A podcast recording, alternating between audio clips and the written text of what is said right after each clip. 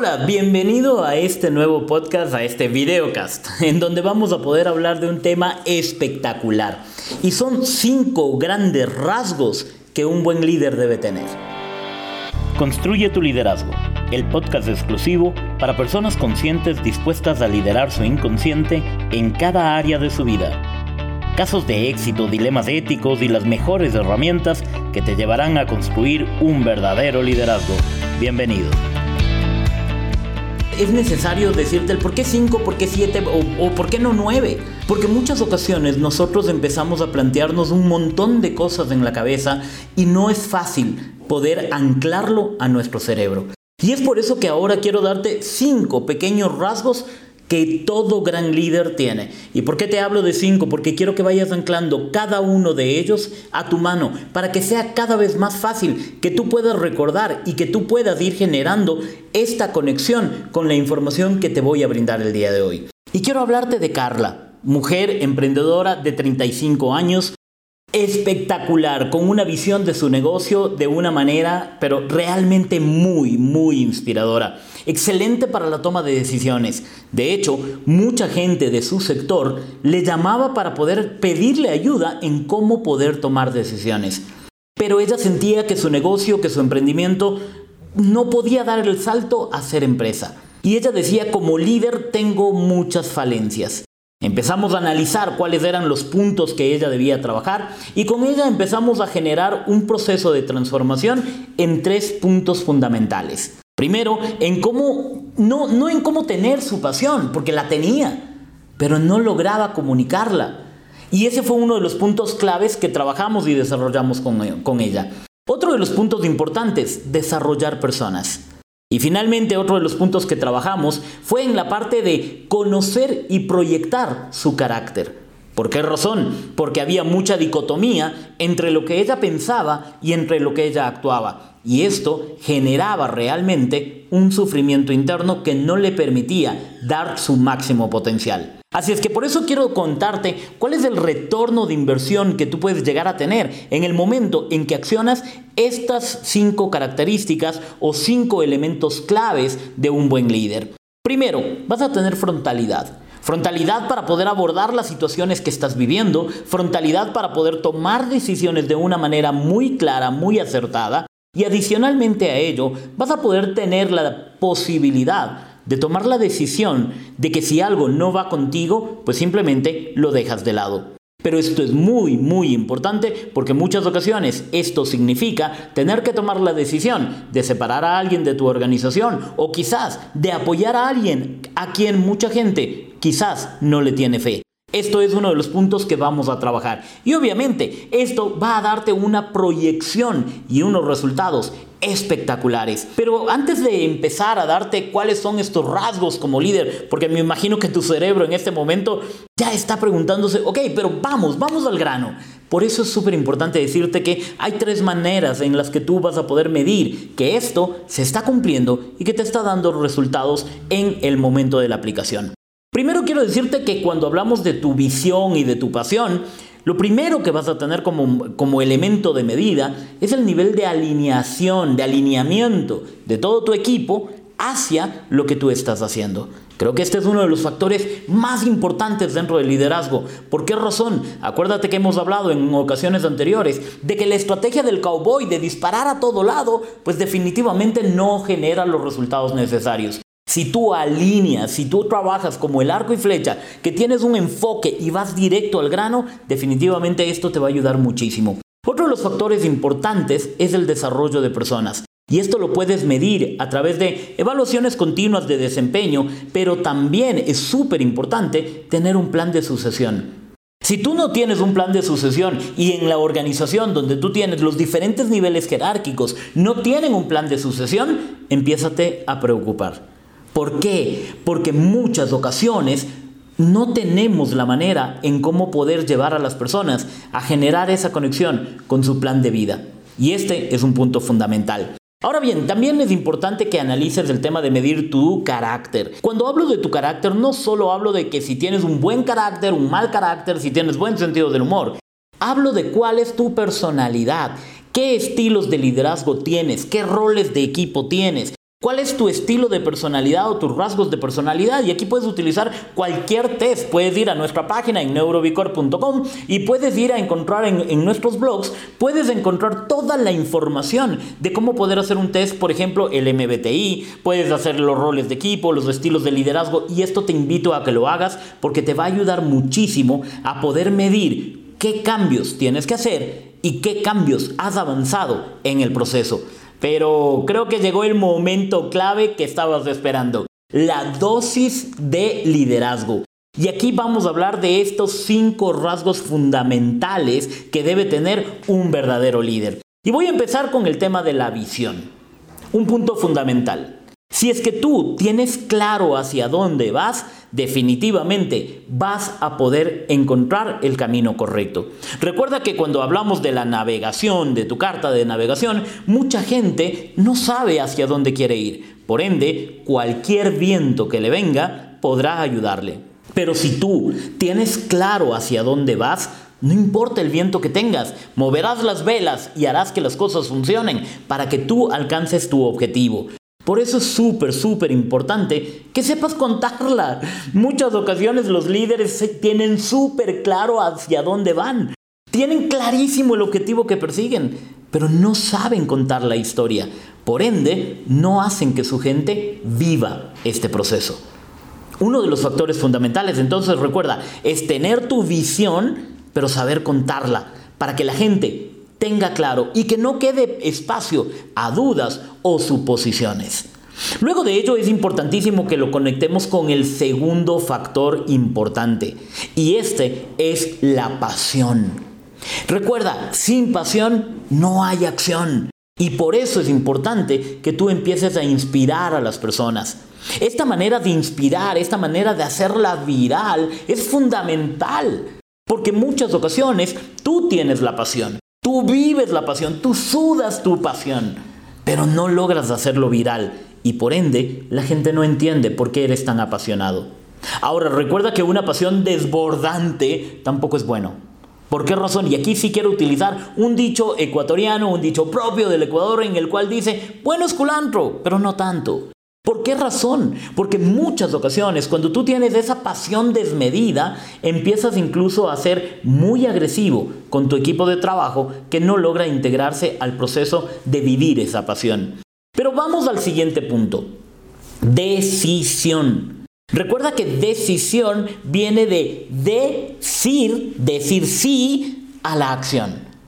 ¿Qué decisiones has tomado? ¿Cómo estás haciendo para tomar decisiones? Aquí quiero darte una fórmula muy sencilla o pasos muy sencillos en los cuales necesito que analices cómo eres para tomar decisiones. Y empieza con cosas sencillas. Por ejemplo, cuando vas a un restaurante. Cuando vas a un restaurante te pasan la carta cómo tomas la decisión de qué plato quieres servirte. Muchas ocasiones es en función a ¿qué quiero? Punto, se acabó. Y eres pasional y tomas la decisión apresuradamente y quizás no es el plato que realmente querías servirte.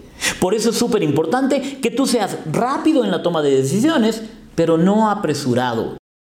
Yo cometí un gran error en uno de mis primeros emprendimientos. Quería tener ya la oficina y fui y contraté en el peor lugar que podía haber encontrado. ¿Por qué razón? Sí, era un lugar estratégico para los negocios, pero no para mi giro de negocio. Y por ende, por tomar una decisión apresurada, empecé a tener malos réditos en el proceso. Ahora, es importante que te comprometas, pero no seas rígido. Ciencia grande es saber ceder. Y por ende es muy importante que tú estés totalmente comprometido. Y aquí te recomiendo que leas el libro Huevos con Tocino. ¿Por qué razón? Porque aquí tú vas a poder entender si estás involucrado o comprometido. Pero en el momento en que tú estás haciendo esto y cuando tú estás totalmente comprometido, vale la pena que analices qué tan rígido estás siendo en el proceso de alcanzar tus metas. Hay muchas ocasiones que es necesario ser un poco más flexible. Ahora, es importante que seas analítico. En el momento de analizar, es importante que tú analices varios puntos de vista, que analices qué es lo que piensan los involucrados en el proceso, que analices qué es lo que son, qué indicadores estás teniendo para la toma de decisiones, qué datos claves valen la pena que tú analices y qué vale la pena quizás olvidarte o dejarlo de lado. ¿Por qué razón? Muchas ocasiones quizás necesitas tener un estudio de mercado para poder tomar una decisión. Pero ¿realmente es 100% necesario eso? Puedes ir encontrando otros indicadores que te, te ayuden a tomar ese análisis. Por eso vale la pena que seas analítico. Y finalmente en este proceso es muy importante que seas reflexivo. Es decir, que empieces a analizar todos los elementos, pero cuidado, cuidado con la parálisis por análisis, porque esto puede terminar matándote. Y es por eso que ahí debes analizar y ser reflexivo en cómo estoy tomando las decisiones. Si yo tomo esta decisión, ¿cuáles son los impactos, los daños colaterales que pueden haber? Ahí te recomiendo los seis pares de zapatos para la acción, en donde las botas púrpuras te dicen la decisión está tomada. Pero ojo con esto, también botas naranja, ¿para qué? Para que seas consciente de los posibles daños colaterales. Y quizás si es que tú quieres, déjanos tus comentarios para poder hacer un podcast exclusivo en función a los seis pares de zapatos para la acción de Edward de Bono. ¿Qué quiero decirte con esto? Hemos hablado ya de la visión, hemos hablado de la pasión, hemos hablado de la decisión, pero ahora quiero que hablemos de algo muy importante y es el dedo del compromiso. ¿Por qué razón? Porque quiero desarrollar personas. Un líder que no desarrolla personas definitivamente no es líder. ¿Por qué razón? Tú tienes que tener en cuenta que es necesario que establezcas cuál es el plan de desarrollo de la persona para poder encontrar los gaps, cuáles son las faltantes, cuáles son los puntos débiles que tiene tu equipo para que puedas ayudarlo. Pero esto también aplícalo en ti. ¿Cuál es el desarrollo que debes tener? ¿Cuál es tu plan de crecimiento? ¿En qué vas a invertir para formarte para poder alcanzar mejores resultados? Y esto es muy importante al momento de formar un equipo. Tienes que saber con quién cuentas, hacia dónde quieres que lleguen y obviamente qué necesitan para poder llegar a ese punto. Y ahí empieza a desarrollar personas. La mejor manera de desarrollar personas en tu equipo es la delegación. Hemos hablado anteriormente sobre la delegación y por eso es importante que apliques estos conceptos. Ve a los podcasts anteriores y analiza sobre el tema de delegación, porque vale muchísimo la pena que empieces a delegar para que tu gente empiece a crecer. Y finalmente quiero hablarte del carácter. ¿Por qué la razón del carácter? Porque cuando hablamos del carácter, muchas ocasiones vemos que hay gente que tiene que tener una dualidad y que no es coherente entre lo que dice en el trabajo y lo que hace con su vida personal. Uno de los factores súper importantes es que tú empieces a ser ecuánime, que todo lo que tú haces en tu vida personal lo hagas también en el trabajo, que tenga una correlación. ¿Por qué razón? Porque hay tres factores fundamentales que tienen que estar equilibrados para que tu ser pueda evolucionar. Y esto es importante que tú lo analices. Tus emociones, tu cuerpo y tu lenguaje. ¿Están realmente alineados todos estos elementos? ¿Qué carácter tienes? ¿Qué personalidad tienes? Recuerda que, por ejemplo, si tú utilizas el test del MBTI para poder entender cuál es tu personalidad, esto no es estático, esto puede cambiar. Sí, yo sé, muchas personas que son amantes del MBTI van a decir, pero la teoría del MBTI dice esto. Sí, pero si aplicas tú las neurociencias, vas a entender que por neuroplasticidad hay muchos elementos que tú puedes variar. Van a haber factores que sí son intrínsecos tuyos y quizás no cambien, pero hay muchas cosas que tú puedes generar un cambio y por eso es importante que analices. ¿Qué personalidad tengo? ¿Esta va acorde con mi negocio? ¿Va acorde con mi puesto de trabajo? ¿Va acorde con lo que yo quiero ser? Y ahí desarrolla nuevamente tu plan de acción, empieza a cambiar y empieza a tomar las decisiones correctas. Pero bien, no quiero dejarte en este podcast solo con la información de la dosis. Lo que quiero hacer es también decirte cuáles son los dilemas éticos que se ve enfrentado un líder a aplicar estos momentos. Primero, cuando tú hablas de tener tu visión y te digo, cuéntala, haz que la gente viva tu visión. Muchas veces llega el dilema ético de, si cuento, me van a copiar y por ende, quizás me van a ganar. Olvídate de esto. Mientras más tú cuentes esto, más generas un compromiso social y por ende más te comprometes a hacerlo real. Obviamente esto también es importante que ten cuidado con que en muchas ocasiones el demostrar mucha pasión, la gente va a decir, ¿y este loco qué le pasa? Por eso es importante que seas coherente entre tus acciones, tu lenguaje y cómo tú vas a demostrar tu pasión. Aquí viene un dilema ético y es, ¿y si me equivoco? ¿Y si fallo? ¿Qué pasa? No pasa nada. Tú vas a aprender de este proceso. Y el dilema ético en el que tú tienes que encontrarte o ponerte más bien es, ¿qué pasa si no hago que esto suceda? Y ese sería un buen dilema ético. Pero el problema está en que cuando tú te cuestionas y esa vocecita interior te está diciendo, no lo hagas, puedes fallar. Y ahí empiezas a limitar tu capacidad de liderar. Y obviamente viene otro dilema ético cuando hablamos en función al desarrollo de personas. ¿Para qué les voy a capacitar si luego terminan yéndose? Ojo con esto. Si es que tú estás más bien pensando en que es un gasto la formación, la capacitación, el desarrollo de tu equipo, no te preocupes. Más bien te invito a que empieces a analizar cuál es el verdadero costo de la mediocridad. Y esto va a hacer que tú empieces a cambiar esa manera de pensar. ¿Por qué razón? Porque si tú más bien desarrollas y te conviertes en la mejor escuela en tu giro de negocio, definitivamente esto va a posicionarte como el mejor. Y así te convertirás en referente. Y finalmente, con respecto al carácter, ¿Cuántas veces hemos escuchado a grandes líderes decir, por último, yo soy así? Y así me quieren.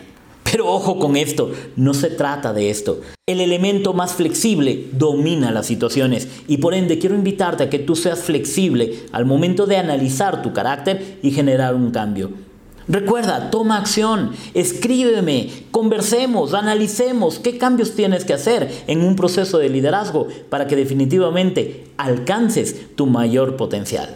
Que tengas un muy buen día, que disfrutes de todo lo que estás haciendo y definitivamente recuerda, sin pasión no hay acción.